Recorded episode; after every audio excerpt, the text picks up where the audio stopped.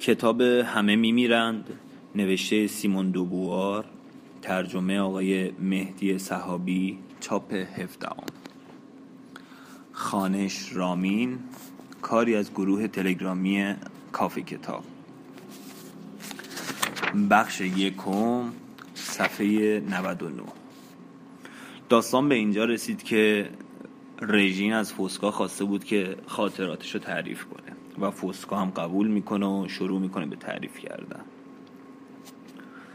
روز هفدهم ماه مه 1279 در ایتالیا. در یکی از کاخهای شهر کارمونا به دنیا آمدم. مادرم کمی پس از تولدم مرد. پدرم بزرگم کرد و سواری و کمانکشی را یادم داد. راهبی معمور تربیتم شد و کوشید ترس از خداوند را به من القا کند. اما من از همان کودکی تنها در فکر زمین بودم و از هیچ چیز نمی ترسیدم پدرم خوش سیما و نیرومند بود و من شیفته او بودم هنگامی که فرانچسکو ریتزی را با پاهای خمیدهش سوار بر اسب سیاه می دیدم با تعجب از پدرم می پرسیدم چرا همچو آدمی سرور کاربوناست؟ پدرم با حالتی نگران نگاهم می کرد و در جواب می گفت هرگز آرزو نکن به جای او باشی. مردم از فرانچسکو ریتزی متنفر بودند. می‌گفتند که در زیر لباسش جوشن سنگینی می پوشد و همیشه ده مرد از او پاسداری می کردن. پایین تخت خوابش صندوقی بود که سه قفل داشت و پر از طلا بود. بزرگان شهر را یکی پس از دیگری به خیانت متهم می کرد و داراییشان را صاحب می شد سکویی را برای اعدام در وسط میدان شهر کار گذاشته بودند و هر ماه سر چند نفر از آن بالا به خاک میدان میافتاد نه تنها دارایی ثروتمندان بلکه دستمایه مردم بینوا را هم از آن خود می کرد. هر وقت که با دایه پیرم به گردش می رفتیم خرابه های راسته رنگ رزان و گداهایی را که روی پلکان کلیسای بزرگ نشسته بودند و بچه هایی را که نشیمنگاهشان کبره بسته بود نشانم می‌داد و می گفت همه این بدبختی ها تقصیر دوک است. کارمونا بالای کوه سنگی خشکی بنا شده بود و میدانهای آن چشمه ای نداشت. مردمانی پیاده به دشت می رفتن و با مشک آب می آوردن. آب به گرانی نان بود. یک روز صبح ناغوز های کلیسای بزرگ به صدا در آمد و نمای خانه ها سیاه پوش شد. در کنار پدرم سوار بر اسب دسته ای را که فرانچسکو ریتزی را به خانه آخرت می برد دنبال کردم. برتراندو ریتزی سراپا سیاه پوش برای برادرش سوگواری می کرد می گفتن خودش به او زهر خورانده است. کوچه های کارمونا پر از هیاهوی شادی شد. سکوی اعدام را از میدان جلوی کاخ جمع کردند. بزرگان شهر سوار بر اسب و جامعه زربافت و زیبا به تن در دسته های با شکوه از کوچه ها می. در میدان بزرگ بازی و مسابقه برپا شد. صدای شیپور شکار و پارس شادمانه سگها از جلگه به گوش می رسید شبها هزاران مشعل کاخ دوک را روشن می کرد اما در سیاه چاله ها بزرگان و شهری هایی را که برتران رو دارایشان را گرفته بود آهسته آهسته جان می کندن. پاورقی شهری ها در زمانی که این داستان جریان دارد عنوان شهری به قشری از پیشوران شهر یا کشورها اطلاق می شود که در این شهرها امتیازات ویژه‌ای برای خود دارند و از اشراف فئودال و توده های روستایی متمایزند این قشر که بعدها با تحول و پیشرفت نظام سرمایهداری به صورت سرمایهدار یا برجوا در خواهد آمد. در این زمان هنوز به مرحله نهایی تکوین خود نرسیده و از همین رو ما آن را با عنوان عمومیش یعنی شهری مشخص می کنیم جان می کندن. ادامه مد صندوق سه‌قفله همچنان خالی بود. پی در پی خراج های تازه‌ای برای پیشه‌وران تنگ دست وضع می شد و در زباله‌دانی های گندآلود بچه ها خرده های نان سیاه را از دست هم می قاپیدن. مردم از برتراند و ریتزی نفرت داشتند دوستان پیترو دابروتزی اغلب پیش پدرم جمع می شدن و زیر نور مشعل پچ پچ می کردن. هر روز بین دوستداران او و هواداران ریتزی زد و خورد می شد. حتی بچه های کارمونا هم دو دسته شده بودند. پای باروی شهر میان گونها و ها با سنگ به جان هم می افتادیم. یک دسته من داد می‌زد زنده باد دوک و دسته دیگر می گفت مرگ بر خودکامه به سختی درگیر می شدیم اما این بازی هیچ وقت مرا راضی نمی کرد دشمن شکست خورده دوباره سر بلند می کرد و مرده ها زنده می شدن. در فردای آن بزن بزنها برندگان و شکست خوردگان همه سالم بودند. آنچه می کردیم بازی بیش نبود و من بیتابانه از خود می پرسیدم آیا مدت درازی بچه خواهم ماند؟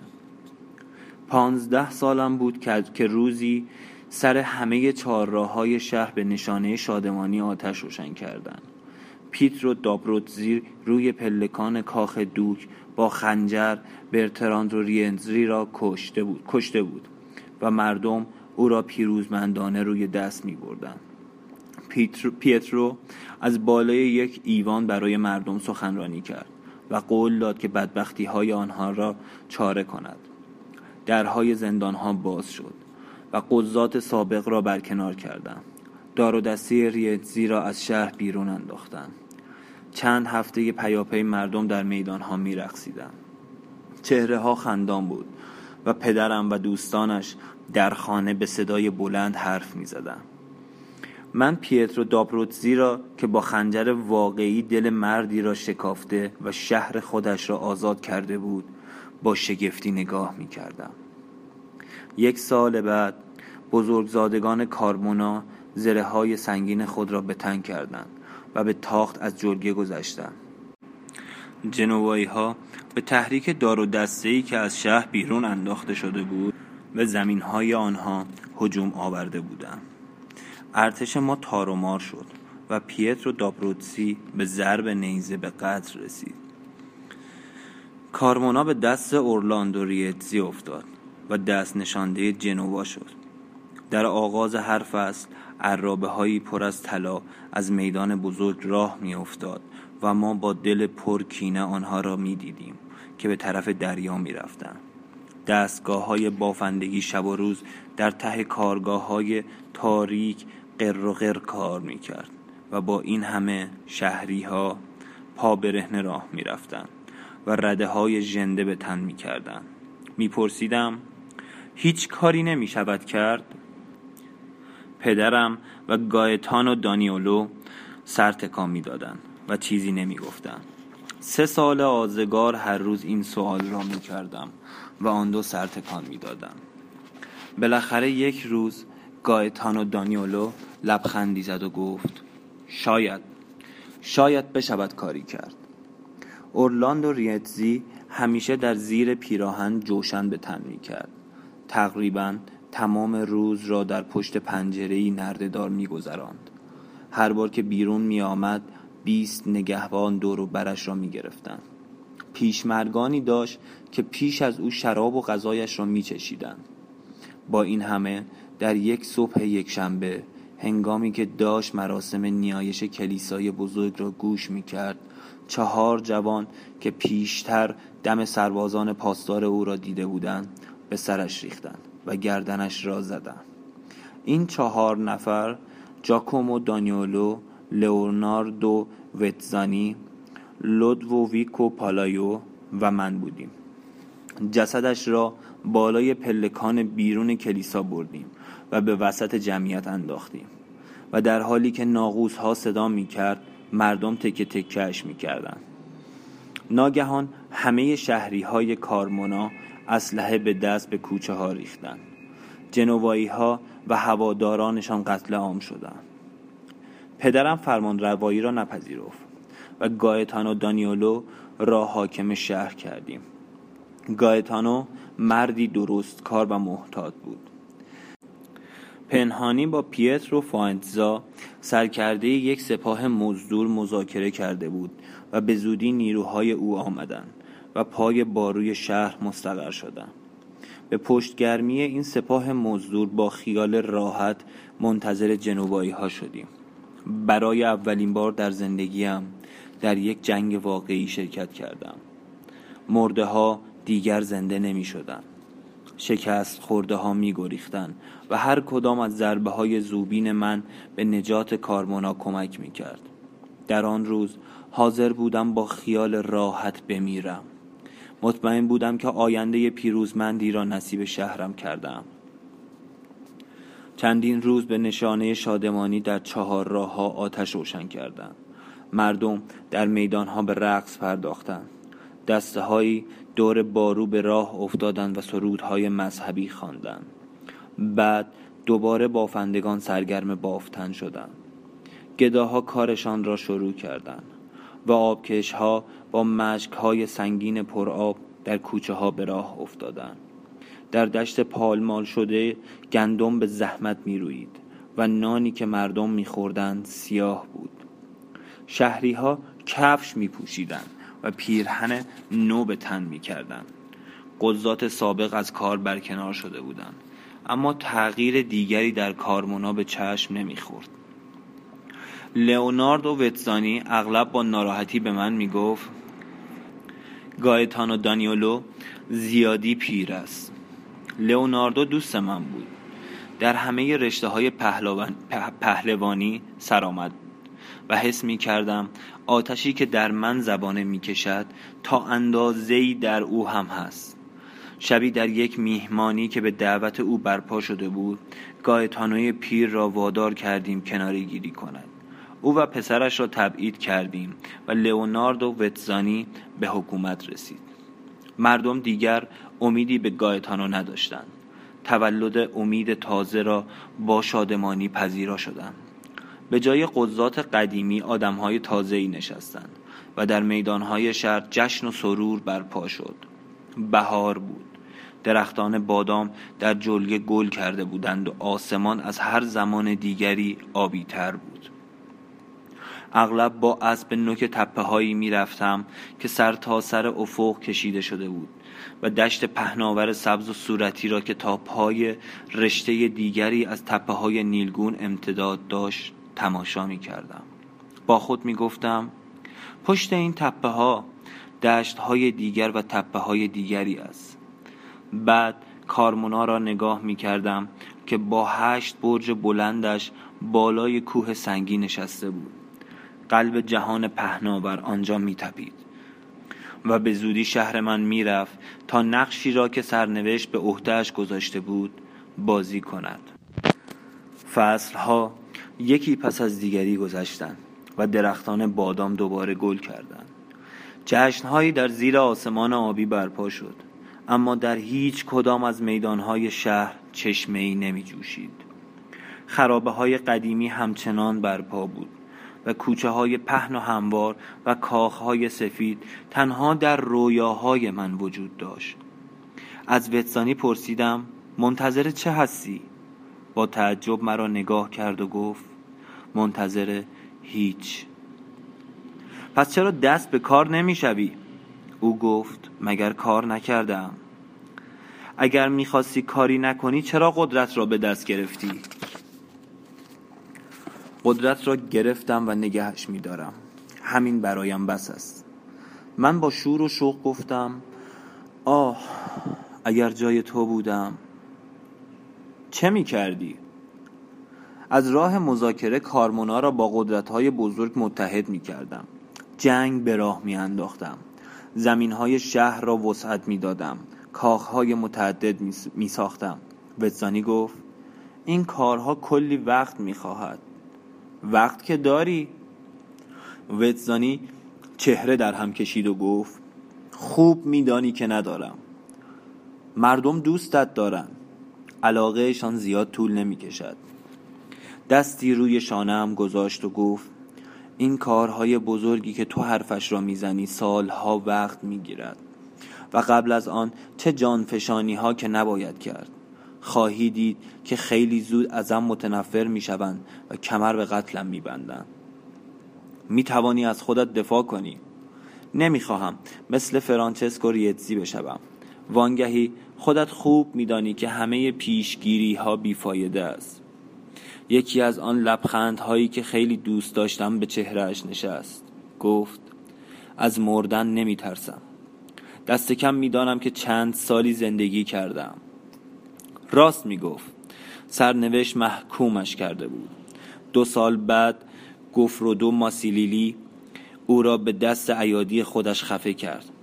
گفرودو که مردی هیلگر بود امتیازهای بسیاری به اشراف کارمنا داد و دلشان را به دست آورد. نحوه حکومت کردنش بهتر یا بدتر از بقیه نبود. از این گذشته چه امیدی وجود داشت که شهر به مدت کافی در دست یک نفر بماند تا او فرصت آباد کردن و عظمت بخشیدن به آن را داشته باشد؟ پدرم پیر می‌شد. از من خواست که تا زنده است ازدواج کنم تا او نوادگان خودش را به چشم ببیند. با دختر نجیب زادهی به نام کاترینا دالونتزو ازدواج کردم. کاترینا دختری زیبا و پارسا بود.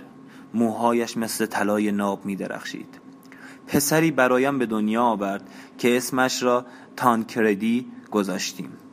کمی بعد پدرم مرد. او را در گورستانی که مشرف به کارمنا بود دفن کردیم. در تابوت او که به ته قبر می‌رفت جنازه چروکیده خودم گذشته بیهوده خودم را می‌دیدم که دفن می‌شد و دلم به درد می آمد من هم مثل او بی آنکه کاری کرده باشم میمیرم. در روزهای بعد هنگامی که گفر و ماسیلیلی را می دیدم که سوار بر اسب میگذشت دستم بی اختیار دسته شمشیرم را می فشرد اما با خودم می گفتم هیچ کاری فایده ندارد چون که مرا هم می‌کشند. در آغاز سال 1311 جنوایی ها با فلورانس وارد جنگ شدند ثروتمند و قوی و بسیار جاه طلب بودند. شهر پیزا را به زیر سلطه کشیده بودند. خواستار سیادت بر سراسر شمال ایتالیا بودند و تمایلات بلند پروازهشان احتمالا به دورتر از آنجا هم نظر داشت. خواستار اتحاد با ما شدند تا راحت تر بتوانند بر فلورانس غلبه کنند و ما را به زیر محمیز خود بکشند. از ما سرباز و اسب و آزوغه و علوفه و اجازه عبور از زمینهایمان را می‌خواستند گفرود و ماسیلیلی با شکوه و جلال تمام از فرستادهشان پذیرایی کرد. می‌گفتند که جنوایی ها آمادن در قبال همکاری او پول کلانی بپردازند و او بسیار پول دوست بود. در ساعت دو بعد از ظهر روز دوازده فوریه در حالی که دسته بزرگ و با شکوهی فرستاده جنوایی ها را به طرف جلگه بدرقه می کرد گفرود و ماسیلیلی کشته شد. هنگامی که از پایین پنجره های کاخ من میگذشت تیری به قلبش فرو رفت. من بهترین تیرانداز کارمنا بودم.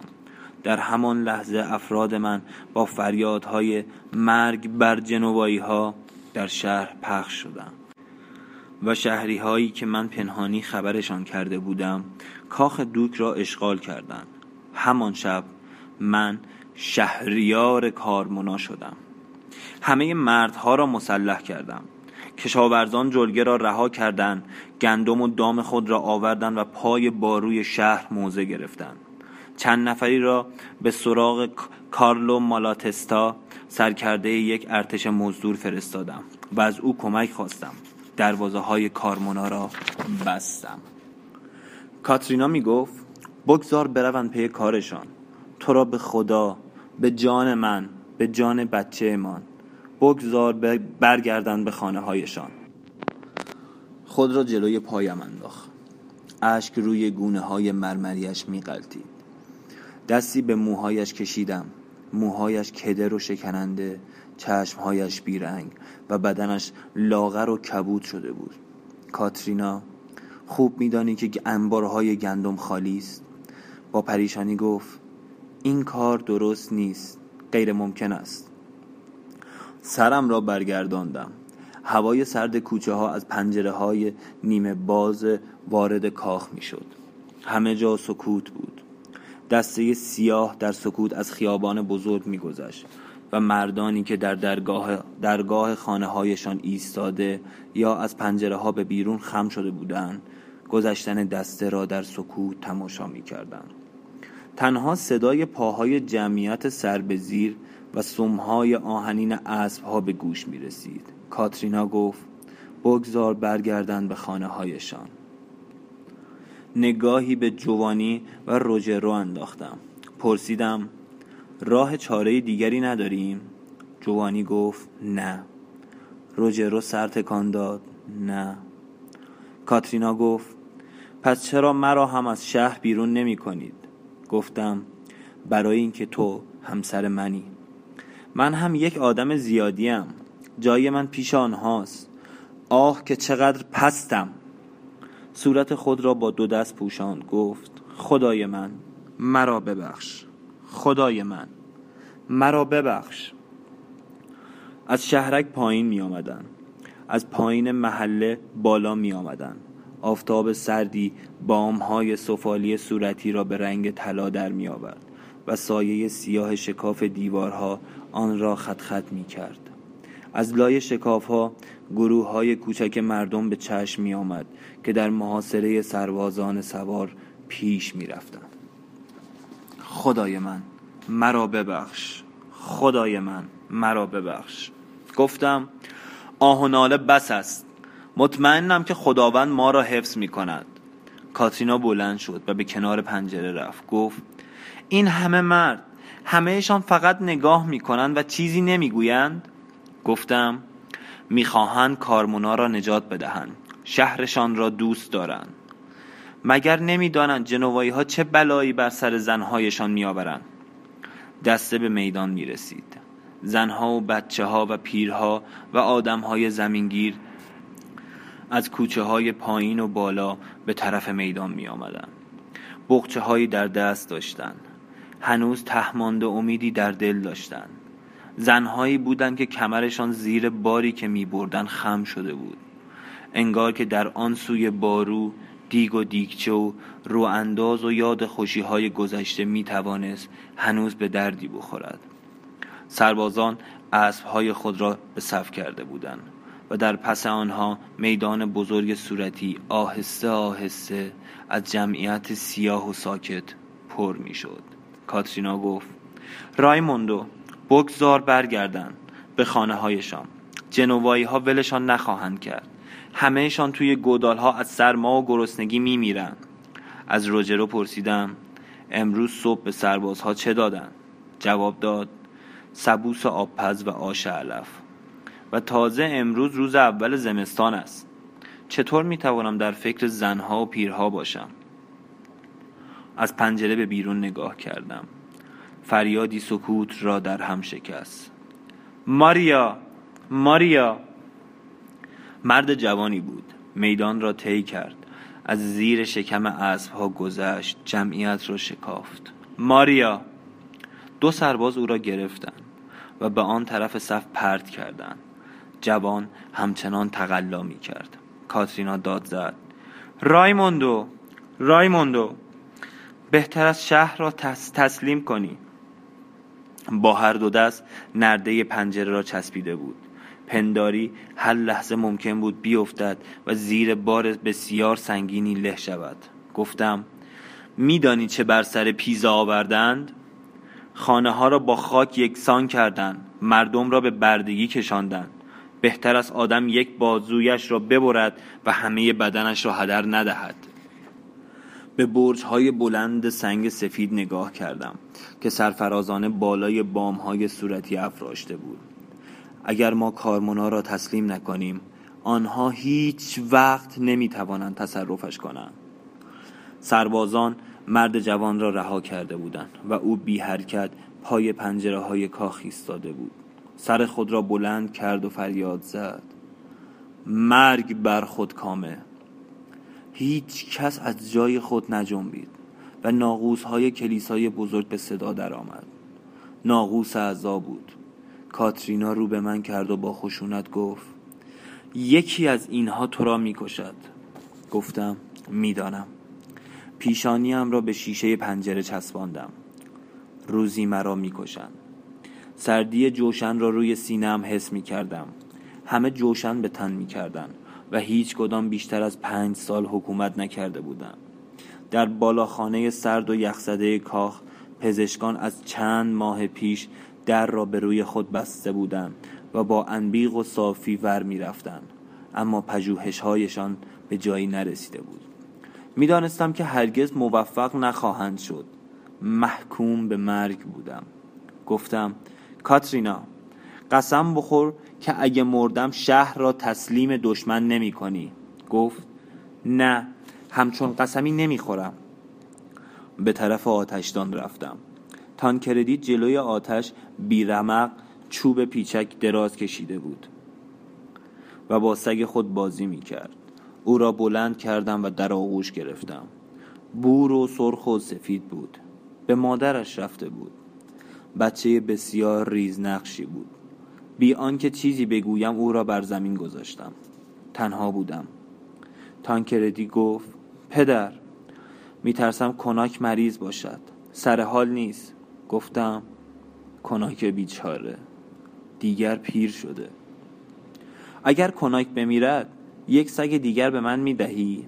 گفتم دیگر سگی در کارمونا نمانده. به طرف پنجره رفتم. صدای ناقوس عزا همچنان می آمد و جمعیت می جنبید مردها بی آنکه کلمه ای بگویند عبور پدر و مادر و زن و بچه خود را نگاه می کردن. گله جمعیت سر به زیر آهسته به طرف بارو می رفت. پیش خودم گفتم تا من هستم ضعف به دلشان راه پیدا نمی کند موجی از سرما به دلم هجوم آورد آیا مدتی طولانی زده خواهم ماند؟ گفتم مراسم دعا کم کم شروع می شود. کاترینا گفت آها حالا برایشان دعا هم می‌خوانید در حالی که جنوایی ها به زنها تجاوز می‌کنند مردها دعا می‌خوانند گفتم این کاری است که باید کرد. به طرفش رفتم. گفتم کاترینا.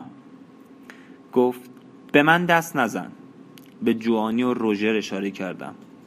برویم.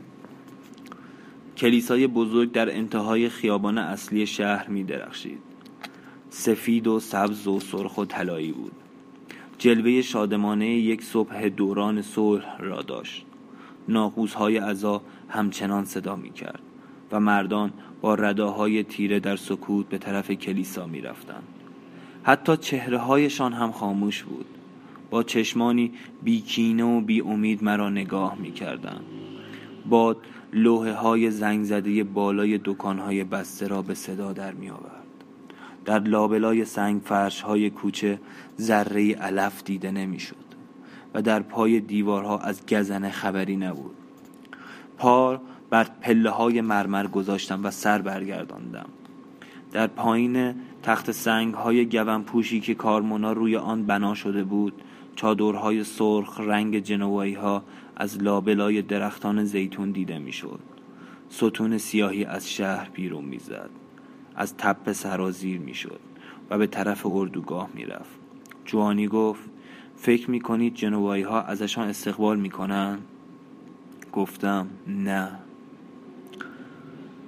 به درگاه کلیسا رسیدیم و صدای سلاح با زمزمه مرگالودی که زیر تاقی های سنگی میپیچید در هم آمیخت هنگامی که لئوناردو وتزانی از لابلای دسته های گل و پرده های ارغوانی کلیسا میگذشت لبخند به لب داشت و پاسداری دور برش نبود و پاسداری دور برش نبود. در فکر مرگ نبود و مرگ به سراغش آمد. خفهش کردند. زانو زدم. همهشان زیر سنگ فرش خانه خوابیده بودند. فرانچسکو رینزی مسموم. برتراندو رینزی مقتول پیترو داپروتزی مقتول و اورلاندو رینزی لئوناردو وتسانی گفرودو ماسیلیلی و گایتانو دانیولو که بر اثر پیری در تبعید مرد. در کنارشان یک جا خالی بود. سرم را پایین انداختم. کی نوبت من می‌شد؟ کشیش جلوی محراب زانو زده بود و زیر لب دعا می‌خوان و صداهایی گرفته به طرف تاقی ها بلند می شد دست های دستکش پوشم را به پیشانی فشردم. یک سال یک ماه. پاسدارانم پشت سرم ایستاده بودند اما پشت سرشان خالی بود. بین من و خلا تنها چند نفری ضعیف و خائن ایستاده بودم مرگ از پشت سر خواهد آمد. دستهایم را بیشتر به, پیش به پیشانی فشردم. نباید سر برمیگرداندم. نباید مردم میفهمیدند خداوند رحم کن.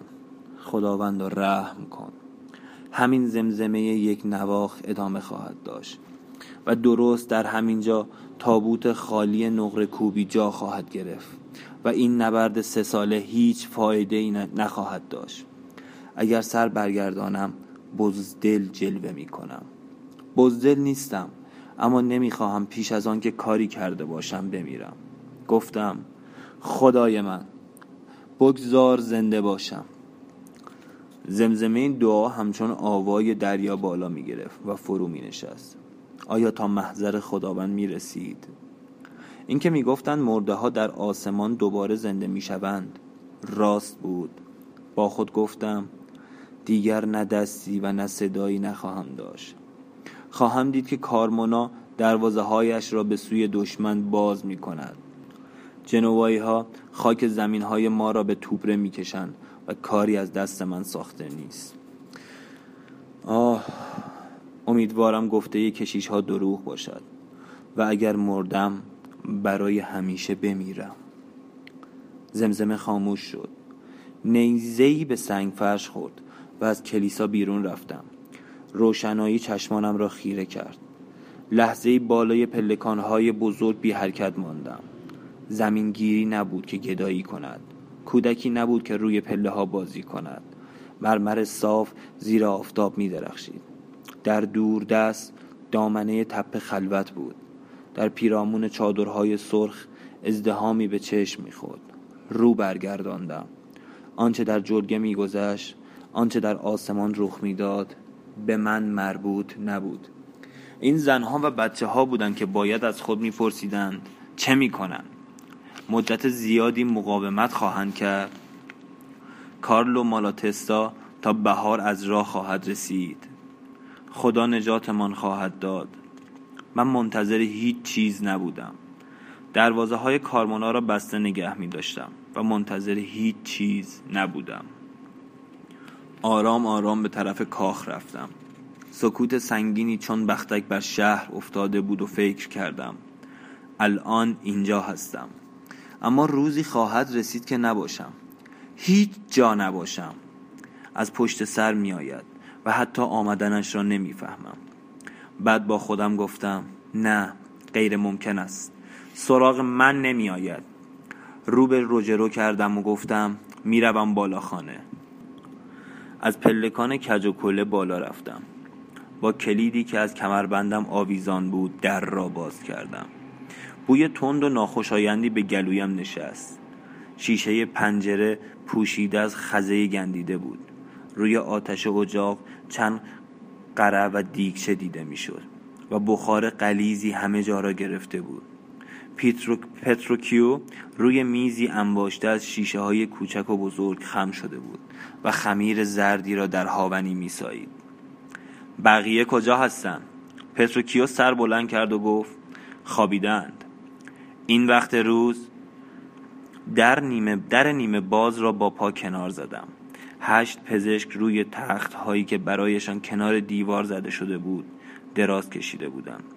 بعضی در خواب بودند و بعضی دیگر نگاه گنگ خود را به تیرهای کلفت سقف دوخته بودند در را بستم. زیادی کار می‌کنند. جانشان را سر این کار می‌گذارند از بالای شانه پتروکیو نگاهی به هاون انداختم و پرسیدم پادزهر است؟ نه مرهم سرمازدگی است. هاون را با دو دست گرفتم و آن را با خشونت روی میز انداختم. پتروکیو نگاه سردی به من انداخت و گفت سعی می کنم کاری بکنم که به درد بخورد. خم شد و هاون سنگین مرمری را از روی زمین برداشت. به طرف اجاق رفتم گفتم مطمئنم که می شود پیدایش کرد. هر چیزی زدی دارد. چون زهر وجود دارد پاد زهر هم باید وجود داشته باشد. ممکن است هزار سال بعد چنین چیزی کشف بشود. پس وجود دارد. چرا ما فورا کشفش نکنیم؟ پتروکیو شانه بالا انداخت. من گفتم فورا لازمش دارم. به دوروبرم نگاه کردم. آنچه من می‌خواستم همانجا بود.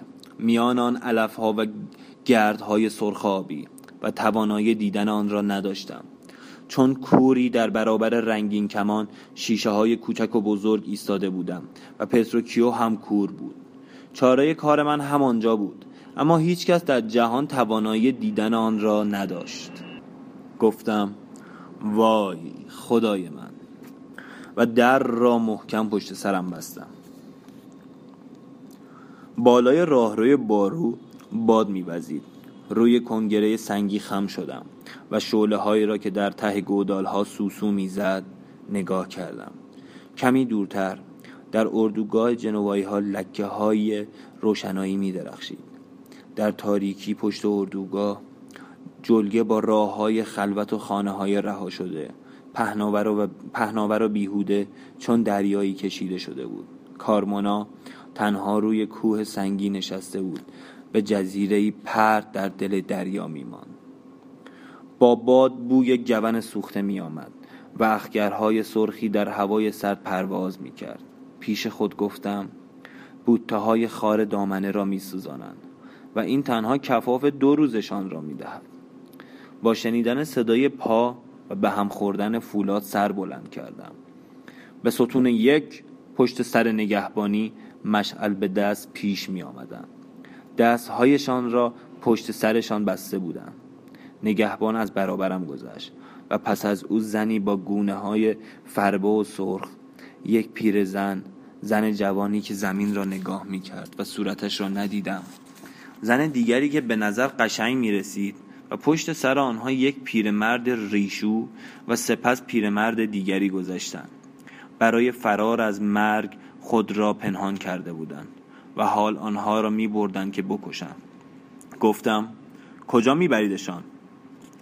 بالای باروی غربی از همه جا بلندتر است. زیاد نیستند.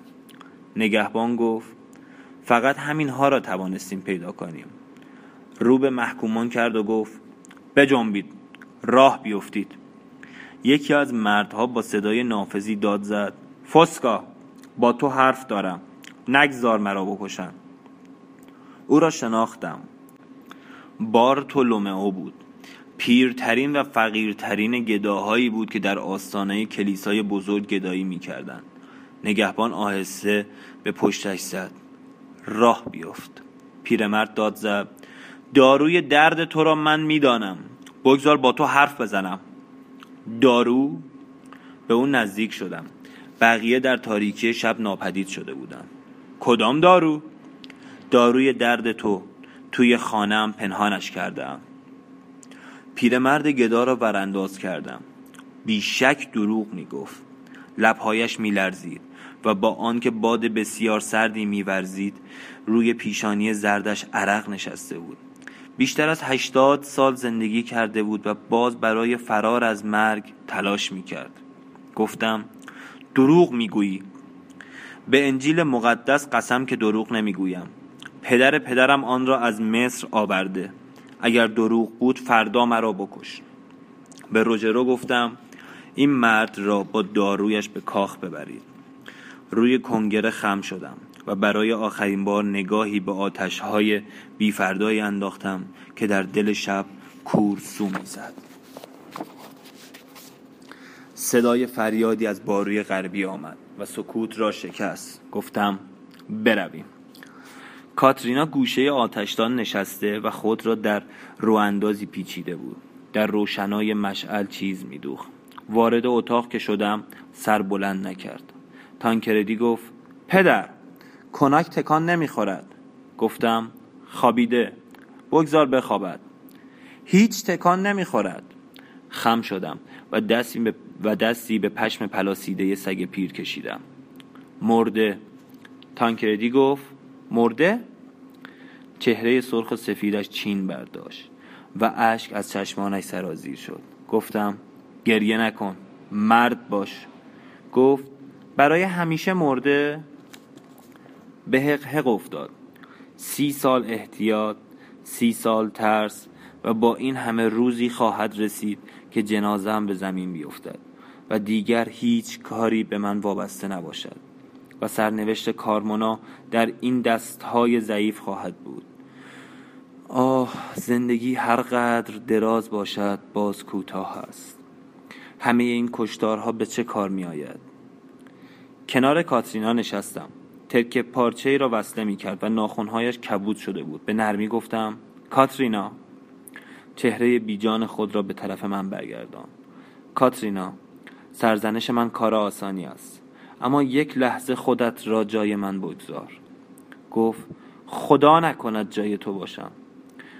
دوباره روی پارچه خم شد و گفت امشب یخبندان می شود. بله. نگاهی به سایه های گنگی انداختم که روی پرده های دیواری می لرزید و یک بار خودم را بسیار خسته حس کردم. کاترینا گفت بچه ها با آن همه زندگی که در پیش دارن آه حرف نزن. فکر کردم همهشان میمیرن و کارمونا نجات پیدا می کند آن وقت من هم میمیرم و شهر نجات یافته به دست فلورانسیا یا میلانی ها می افتد. کارمونا را نجات دادم اما هیچ کاری نکردم. رایموندو بگذار برگردن به شهر. گفتم آن وقت همه من میمیریم. کاترینا سر به زیر انداخت. با انگشتان سرخ, سرخ ورم کرده سوزن را در پارچه فرو می برد. دلم می‌خواست سرم را روی زانویش بگذارم. پاهایش را نوازش کنم. برایش لبخند بزنم. اما دیگر لبخند زدن را بلد نبودم. گفت محاصره خیلی طول کشیده. جنوایی ها خستن چرا سعی نمی کنی مذاکره کنی؟ دلم به لرزه افتاد. پرسیدم واقعا نظرت این است؟ بله یعنی می‌خواهی که دروازه ها را به روی جنوایی ها باز کنم؟ بله دستی به صورتم کشیدم می‌دانستم که همه این نظر را دارند پس من برای چه مبارزه می کردم؟ مگر کارمونا چه بود؟ تخت سنگ هایی بی تفاوت و مردانی که از مرگ وحشت داشتند هم آنها و هم من از یک چیز وحشت داشتیم اگر کارمونا را تسلیم جنوایی ها کنم شاید ما را زنده بگذارم شاید چند سال دیگر زندگی کنیم. یک سال دیگر زنده بودن؟ پیرمرد گدا برای یک شبش التماس می کرد یک شب یک زندگی. بچه ها با آن همه زندگی که در پیش دارن؟ یک بار دلم خواست وا بدهم. روجرو گفت سر من پیرمرد و دارویش. شانه بارتولومئو را گرفته بود و شیشه قبارالودی را که مایهی سبزگونه در آن بود به طرف من گرفت. نگاهی به گدا انداختم. صورت پرچین و چروک ریش کثیف چشمهایی پرپری می‌خورد. اگر از زهر و خنجر و بیماری های گوناگون جان به در ببرم تازه به این روز میافتم. پرسیدم این دارو چیست؟ بارتولومئو گفت می‌خواهم با تو تنها حرف بزنم. اشارهی به روژرو کردم. ما را تنها بگذار. کاترینا خواست بلند شود. اما دستی روی دستش گذاشتم و گفتم من و تو نداریم. خب حرفت را بزن. مرد گدا نگاهی به من کرد و لبخند غریبی به لبانش نشست. گفت این چیزی که تو این شیشه هست اکسیر زندگی است. نه بابا باور نمی کنی؟ حیله احمقانش مرا هم به خنده انداخت تو که فنا ناپذیری چرا از افتادن به پرتگاه می ترسی؟ پیرمرد گفت من فنا ناپذیر نیستم می‌بینی که شیشه پر است گفتم پس چرا ازش نخورده ای؟ چطور؟ مگه تو جرأت خوردنش را داری؟ شیشه را میان دو دست گرفتم مایه کدری در آن بود گفتم تو اول بخور پیرمرد گفت توی این کاخ حیوانی جانور زنده ای ندارید تانکردی یک موش سفید دارد. پیرمرد گفت بگو بیاورندش. کاترینا گفت رایموندو میدانی که بچه به این موش علاقه دارد؟ گفتم باشد. برو بیاورش. کاترینا بلند شد. به تنه گفتم اکسیر زندگی. چرا قبلا به این فکر نیفتادی که به من بفروشیش؟ دیگر مجبور نمی شدی گدایی کنی. بارتولومئو دستی به گلوی قبار گرفته شیشه کشید. گفت همین شیشه لعنتی مرا به گدایی انداخت. چطور؟ پدرم مرد دانایی بود. شیشه را در بالاخانه گذاشته و فراموشش کرده بود. وقت مردن این راز را با من در میان گذاشت و از من هم خواست که فراموشش کنم. بیست سالم بود و می توانستم جوانی ابدی داشته باشم. دیگر قصه چرا می خوردم دکان پدرم را فروختم و داراییش را به باد دادم. هر روز به خودم می گفتم که فردا اکسیر را می خورم نخوردیش؟ گرفتار فقر شدم و دیگر جرأت نکردم بخورم. پیر و زمینگیر شدم. با خودم می گفتم دم مرگ اکسیر را می خورم چند ساعت پیش موقعی که سربازانت مرا در کنج زاغم پیدا کردن می توانستم آن را بخورم اما نخوردم. گفتم هنوز دیر نشده. پیرمرد سری تکان داد گفت از مردن می ترسم اما زندگی ابدی هم خیلی دراز است. کاترینا قفس چوبی کوچکی را روی میز گذاشت و در سکوت سر جای خود نشست سر جای خود نشست. پیرمرد گفت خوب نگاه کن. در شیشه را باز کرد چند قطره از محتوای آن را در کف دستش ریخت و با دست دیگر موش را گرفت. موش صدایی کرد و پوزش را در مایه سبز رنگ فرو برد. گفتم زهر است. موش توی دست پیرمرد بی حرکت افتاده بود. انگار آزرخش زده بودش. پیرمرد گفت صبر کن. صبر کردیم. ناگهان تن موش جنبیدن گرفت. گفتم خوابش برده بود. بارتولومو گفت حالا گردنش را بشکن. کاترینا گفت نه. پیرمرد موش را به دست من داد. حیوان گرم و سر حال بود. گردنش را بشکن. یک باره دستم را مشت کردم. استخوانهای موش صدا کرد. جسد بیجانش را روی میز انداختم. بفرما. بارتولومو گفت نگاه کن. نگاه کن. موش لحظه بی حرکت ماند. بعد بلند شد و روی میز دوید. گفتم مرده بود. پیرمرد گفت دیگر هیچ وقت نمی میره کاترینا گفت رایموندو بیرونش کن. جادوگر است. شانه پیرمرد را گرفتم. باید همه شیشه را خورد؟ بله. پیر هم می شوم؟ نه. کاترینا گفت بیرونش کن. با بیاعتمادی پیرمرد را نگاه کردم. میدانی اگر دروغ گفته باشی چه چیزی در انتظارت است؟ پیرمرد سر تکان داد و گفت اما اگر دروغ نگفته باشم می‌گذاری زنده باشم؟ گفتم در آن صورت خوش به حالت. روجرو را صدا زدم. بله سرور من این مرد را بازداشت کن. در بسته شد و به طرف میز رفتم. دستم را دراز کردم. کاترینا گفت رایموندو مبادا بخوریش. گفتم دروغ نمی‌گوید. چرا دروغ بگوید؟ کاترینا گفت من هم به همین دلیل می‌گویم نخور. نگاهی به او انداختم و دستم را پس کشیدم. کاترینا با هیجان گفت وقتی مسیح خواست مرد یهودی را که به او ریشخند زده بود تنبیه کند به زندگی ابدی محکومش کرد. در جوابش چیزی نگفتم. فکر کردم چه کارها که نمی‌توانم بکنم و شیشه را برداشتم. کاترینا صورت خود را با هر دو دست پوشان کاترینا نگاهی به دور برم انداختم. دیگر هرگز این اتاق را با همون چشمان همیشگی نمی‌دیدم. کاترینا اگر مردم دروازه های شهر را باز کن. کاترینا گفت نخورش. اگر مردم هر کار دلت خواست بکن. شیشه را به دهان بردم.